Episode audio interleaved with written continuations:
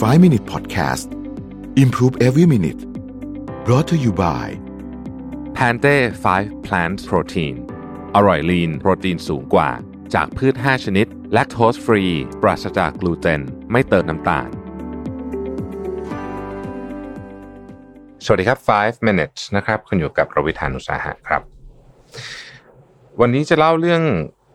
อที่บทนี้มันชื่อ Grandma Knows Best นะฮะ เป็นอีกหนึ่งบทที่ผมชอบ เพราะว่าผมรู้สึกว่าเออคนที่คิดเรื่องแบบนี้ได้เนี่ย เป็นคนที่แบบจะเอาตัวรอดในโลกใหม่เนี่ยโลกที่กำลังเปลี่ยนแปลงเร็วๆเนี่ยต้องคิดอะไรแบบนี้ให้ออกนะฮะมีผู้ชายคนหนึ่งเป็นชาวอิตาเลียนนะครับ ชื่อโจสคาราเวล่านะฮะอยู่ที่อาศัยที่บรุกลินนะครับ ก็คงอาจจะหลายเจเนอเรชันละนะฮะทีนี้เขามีปีที่แย่มาก นะฮะหนึ่งปีเนี่ยเขาสูญเสียทั้งคุณย่า คุณแม่ แล้วก็พี่สาวนะฮะคือเขาเขารู้สึกแบบ เออมันชีวิตมันแย่มากอะนะเขาก็เลยตัดสินใจย้ายจากบรุกลินเนี่ยนะฮะ ไป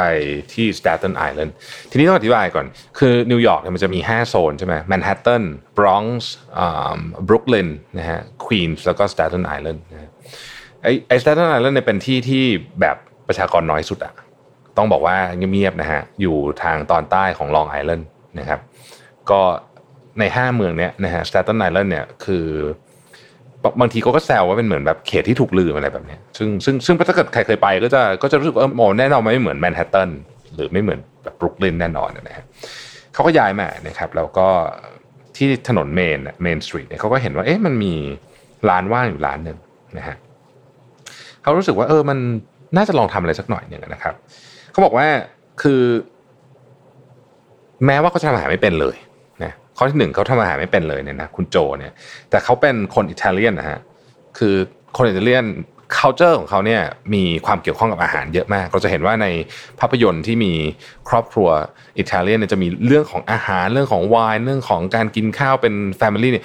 อยู่แบบเยอะมากนะครับเขาเลยรู้สึกว่าเอออยากมีร้านอาหารนะครับ อันที่สองเนี่ยเขามีความรู้สึกว่าร้านอาหารสมัยใหม่เนี่ยเรียกใช้คำว่า artisanal แปลว่าแบบ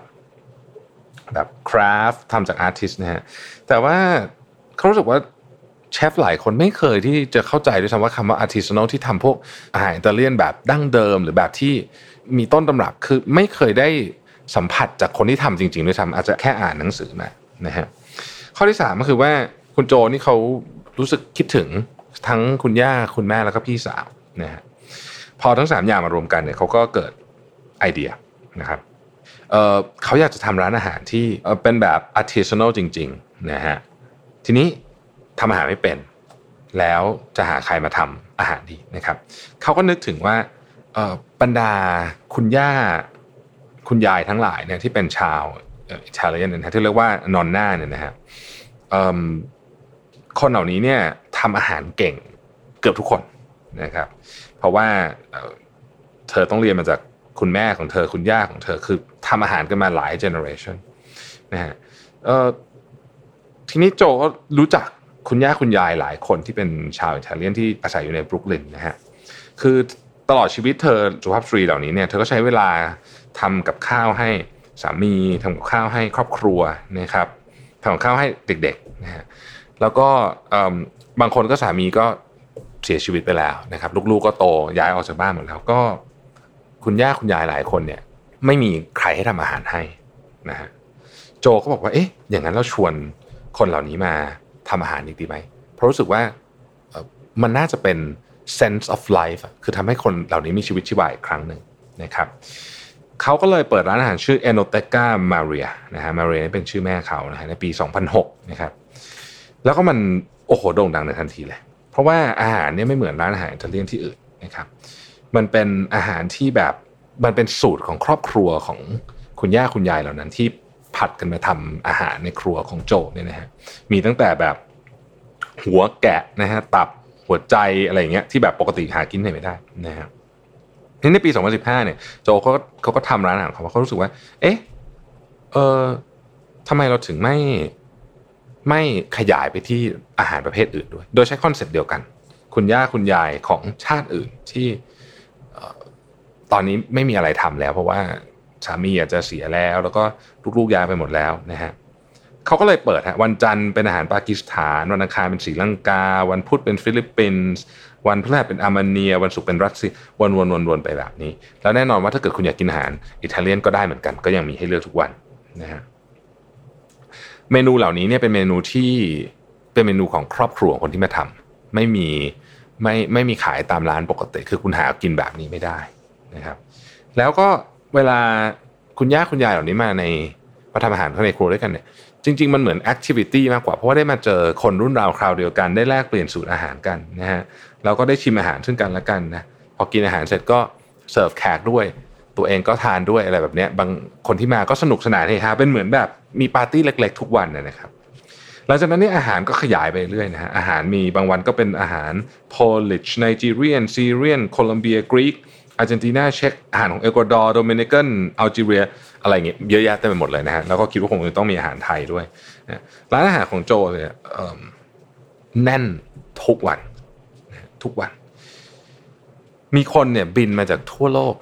แล้วก็ต้องข้ามเรือมาที่ Staten Island เนี่ยนะเพื่อที่จะมากินอาหารเขามาจากลอนดอนจากซิดนีย์จากปารีสอะไรอย่างนี้นะครับเขาบอกว่าเขาแทบไม่เชื่อเลยนะ เวลามีคนที่เป็นลูกค้าที่มาจากเกาะแมนฮัตตัน เพราะว่าเขาบอกว่า โอ้คุณอยู่คุณอยู่แมนฮัตตันแล้วคุณข้ามเรือมาที่สแตทเทนไอแลนด์ซึ่งแมนฮัตตันเนี่ยมีร้านอาหารหลายหมื่นร้านนะครับแล้วร้านอาหารที่ดีที่สุดในโลกร้านอาหารดังๆเท่าไหร่เนี่ยอยู่ที่แมนฮัตตันเยอะมาก แต่ร้านเนี้ยคนที่มากินร้านโจบอกว่าต้องกลับมาอีก แล้วก็แนะนำคนกลับมา ร้านเขาแน่นตลอดนะถ้าใครได้มีโอกาสไปเยือนสหรัฐอเมริกานะไปนิวยอร์กนะครับอย่าลืมแวะเวียนไปที่ร้านนี้นะฮะสิ่งที่มันน่าสนใจอยู่เรื่องนี้คือหนึ่ง เขาทำอาหารเป็น แต่เขาเข้าใจเกี่ยวกับอาหารว่ามันมาจากอะไร ไม่ใช่แค่ฝั่งของคนมากิน แต่มันเป็นฝั่งของคนทำด้วย ผมว่านี่นี่เป็นเคสของ empathy ในธุรกิจที่น่าสนใจมาก น่าศึกษามาก น่าศึกษาต่อมากนะฮะถ้ามีโอกาสผมอยากจะลองแวะไปกินที่ร้านนี้นะฮะ Enoteca Maria นะฮะ อันนี้อ่านเป็นภาษาอังกฤษนะ ผมไม่แน่ใจว่าภาษาอิตาเลียนเขาอ่านกันยังไงนะครับ ขอบคุณที่ติดตาม 5 minutes นะครับ สวัสดีครับ 5 minute podcast improve every minute presented by Pante 5 plant protein